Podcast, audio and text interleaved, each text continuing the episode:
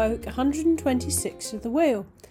And in this week's episode is an interview that Jenny and I recorded with Andrew Anderson. Summer is really on its way now, and the pagan gatherings have already started. And this week I will be getting ready to attend my first OBOD summer gathering in Glastonbury. I must confess I won't actually be camping, but I'm really looking forward to meeting friends and hopefully making new ones. It's been a long time since I've visited Glastonbury, and apart from planning the places to visit there, there is, of course, essential pagan shopping to be done.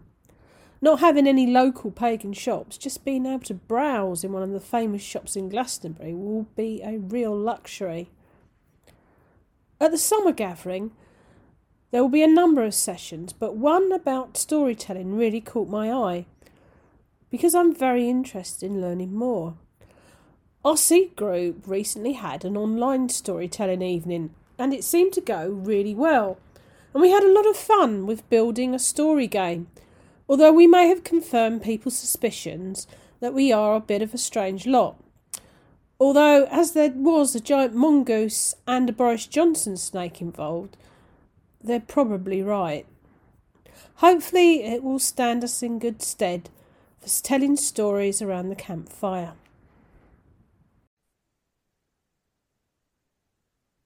This week on our Ask a Path segment, we're really pleased to have a returning visitor of Andrew Anderson, who is an author, and his new book, The Magic of Cats, is out. Welcome back. Hello, thank you very much for having me back. So we know you follow a druidic path, but since we last spoke to you, where has your path taken you?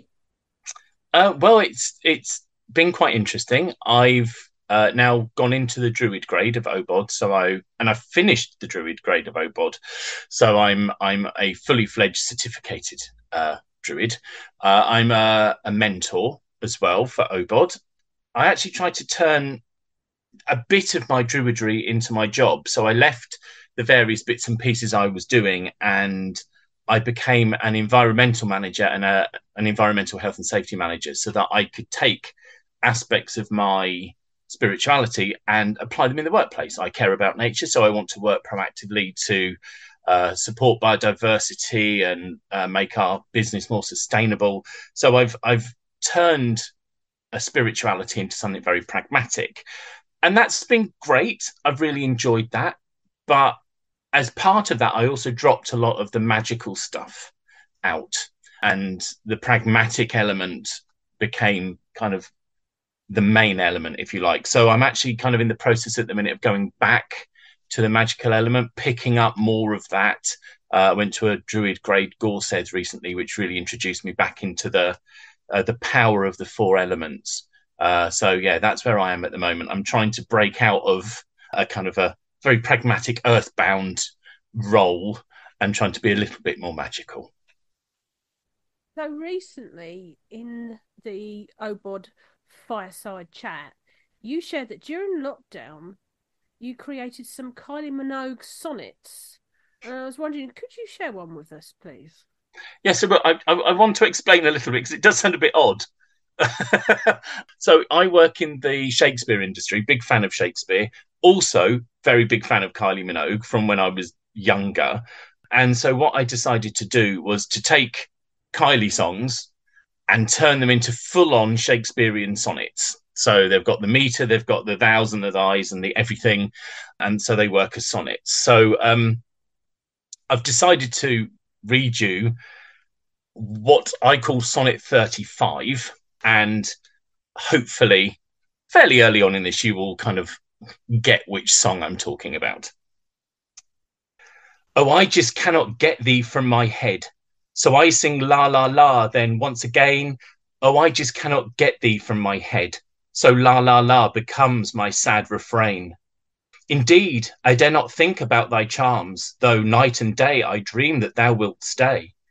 If only I could be within thy arms, forever and forever I would lay. Within me is a dark and secret art, a deeper need, a will to be set free. Oh, do not leave me locked within thy heart, forever and forever stay with me. Oh la la la again becomes my thread, for I just cannot get thee from my head. Oh, they are absolutely brilliant. I could hear you do those all day. Thank you. There's 75 in total. You'd get bored about halfway through. I, I really don't think I would. So,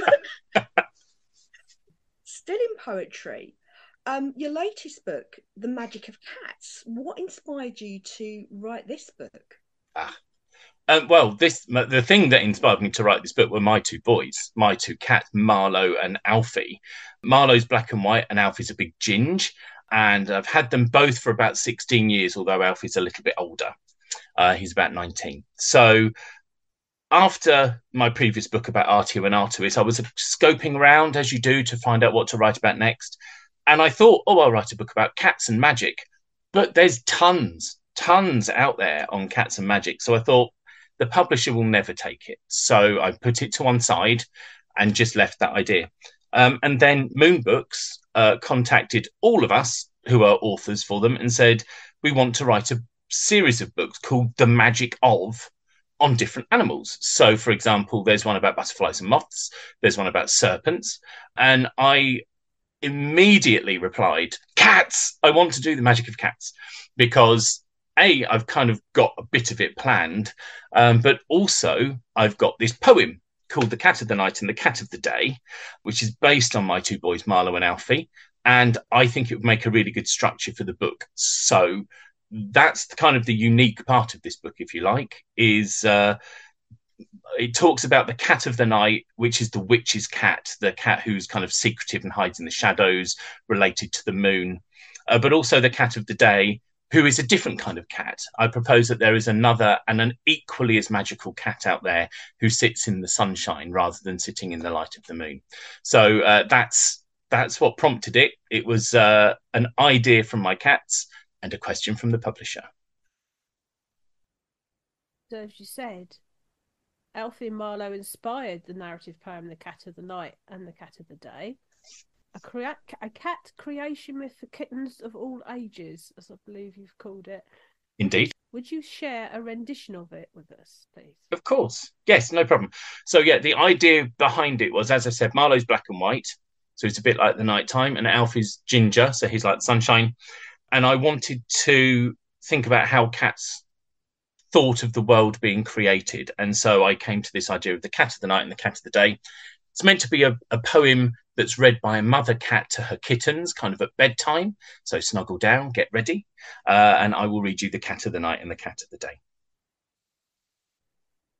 Long, long ago, before there was time, before there was music or stories or rhyme, the moon loved the sun so much she gave birth to a small little planet that we call the Earth. The moon loved the earth with its rivers and seas. The sun loved the earth with its mountains and trees. Each wanted to give their new child a toy to show the earth how she had filled them with joy. Moon spoke to the stars for help with the task. What gift can I give? she started to ask, when out of her skirt, giving her such a fright, rolled a little black cat, called the Cat of the Night.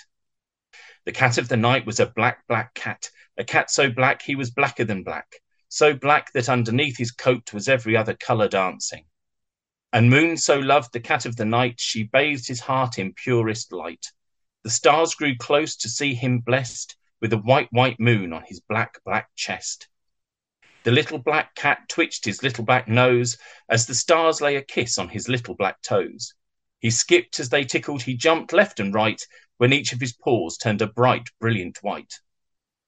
So the cat of the night, with a black, black nose, with the moon on his chest and the stars on his toes, was a gift to the earth as a sign of great love from her silvery mother in the dark skies above.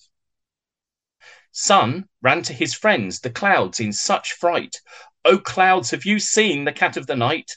I need a good gift, he started to say, when out of his crown rolled the cat of the day. The cat of the day was a white, white cat, a cat so white he was whiter than white, so white that underneath his coat was every other colour dancing. And Sun so loved the cat of the day, he chased his friends, the clouds, away, then filled the cat's belly with deep golden heat, which coloured his tail, his body, and feet. The clouds gathered round where the golden cat laid, and crisscrossed his back with a deep, cooling shade. He lolled and he wriggled, he stretched and he rolled, as his coat became striped with a deepening gold.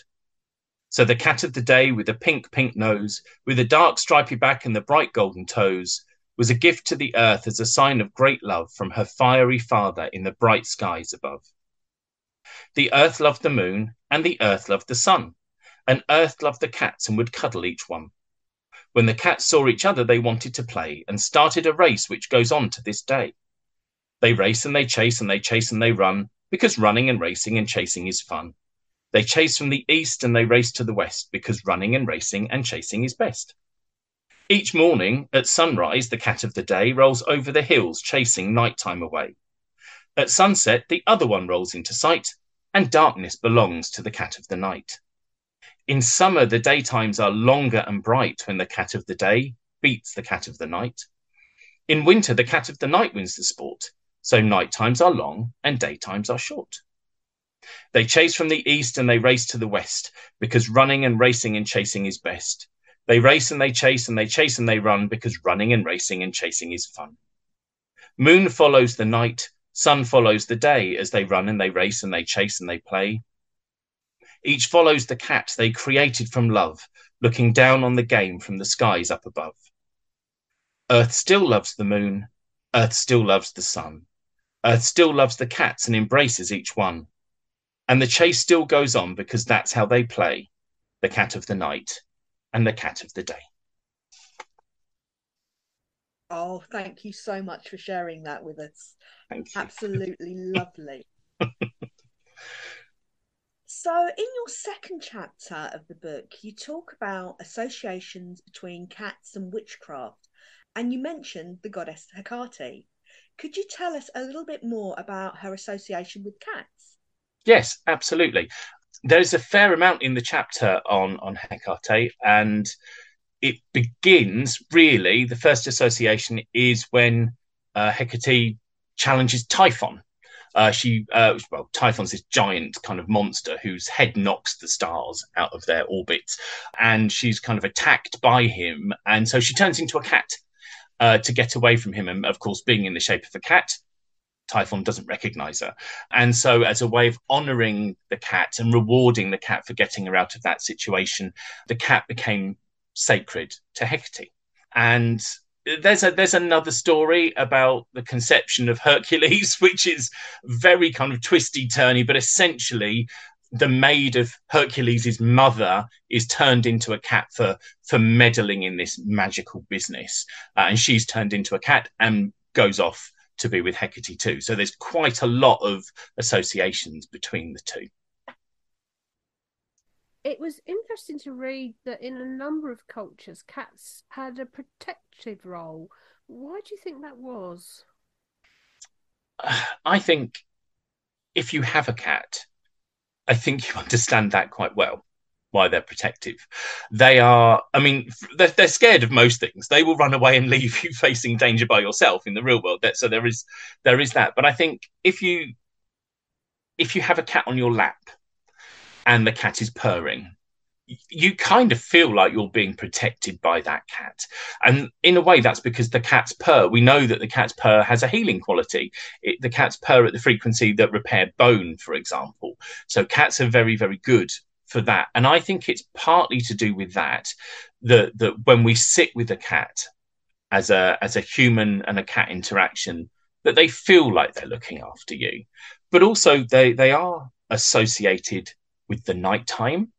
They're very inquisitive. They will go and stick their nose into things that they shouldn't really.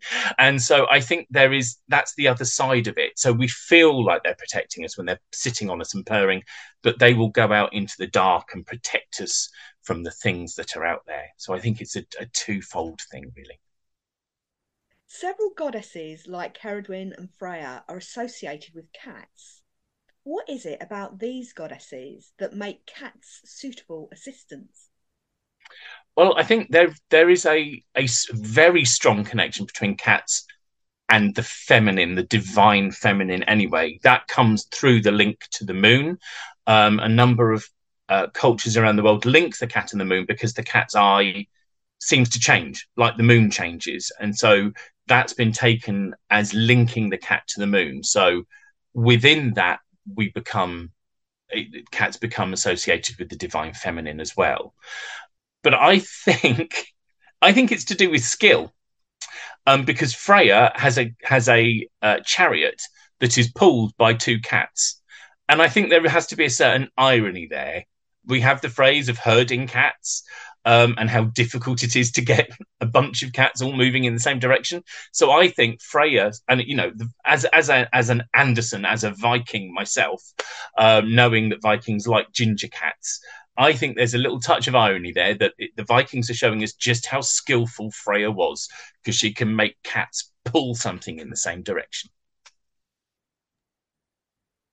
What would you say the benefits of working with what Jung called your inner cat? Oh. I think if we can all awaken our inner cat, that would be quite cool.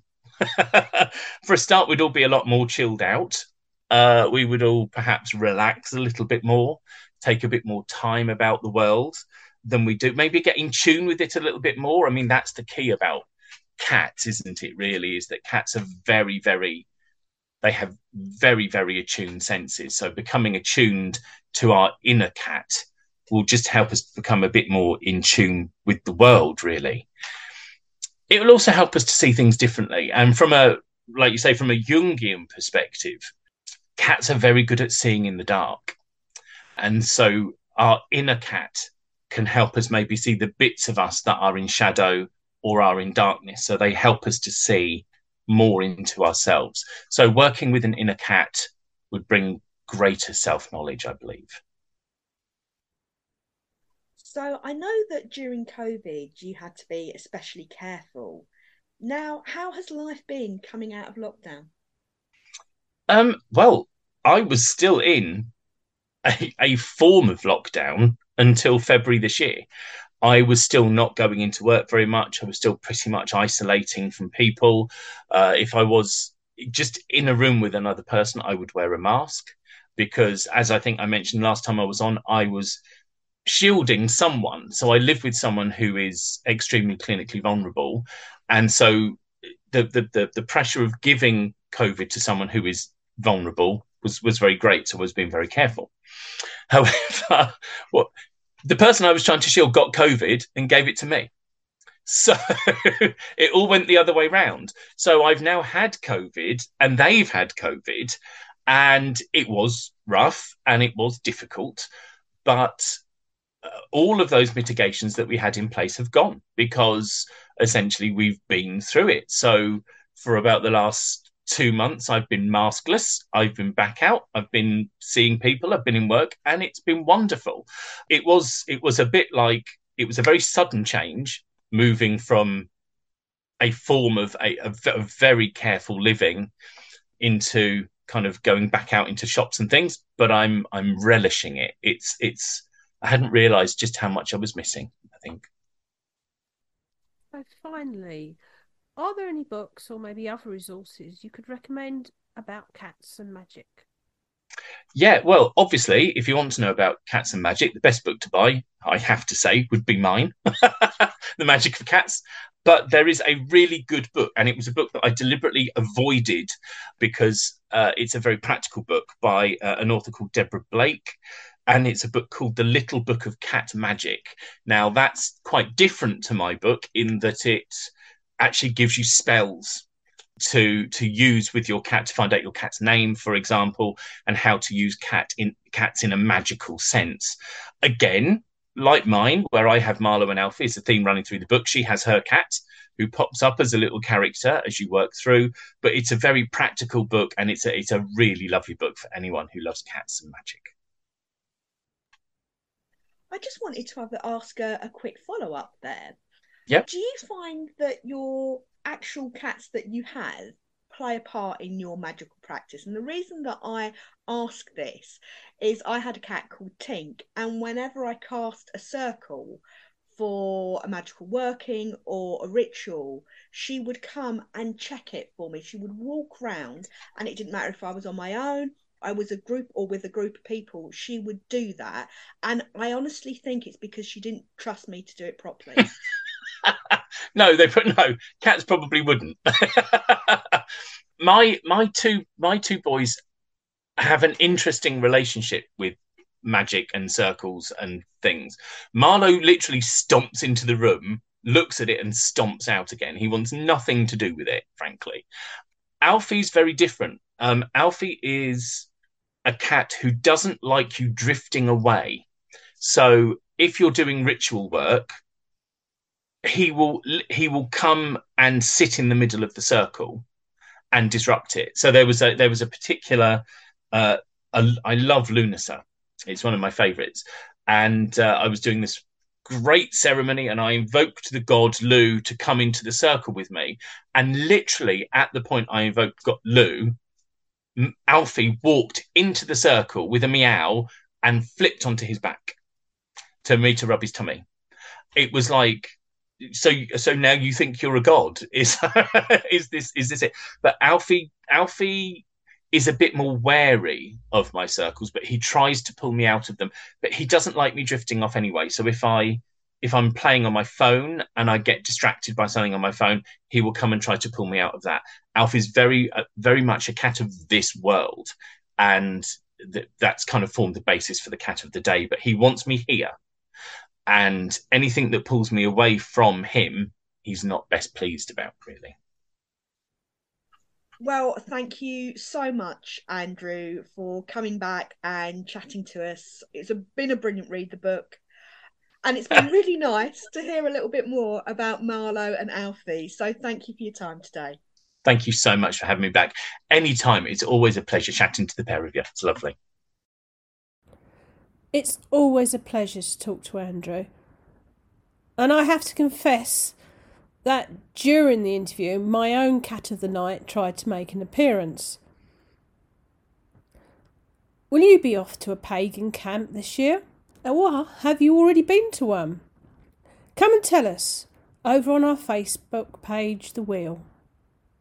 I hope you've enjoyed this week's episode. Until next week, bye.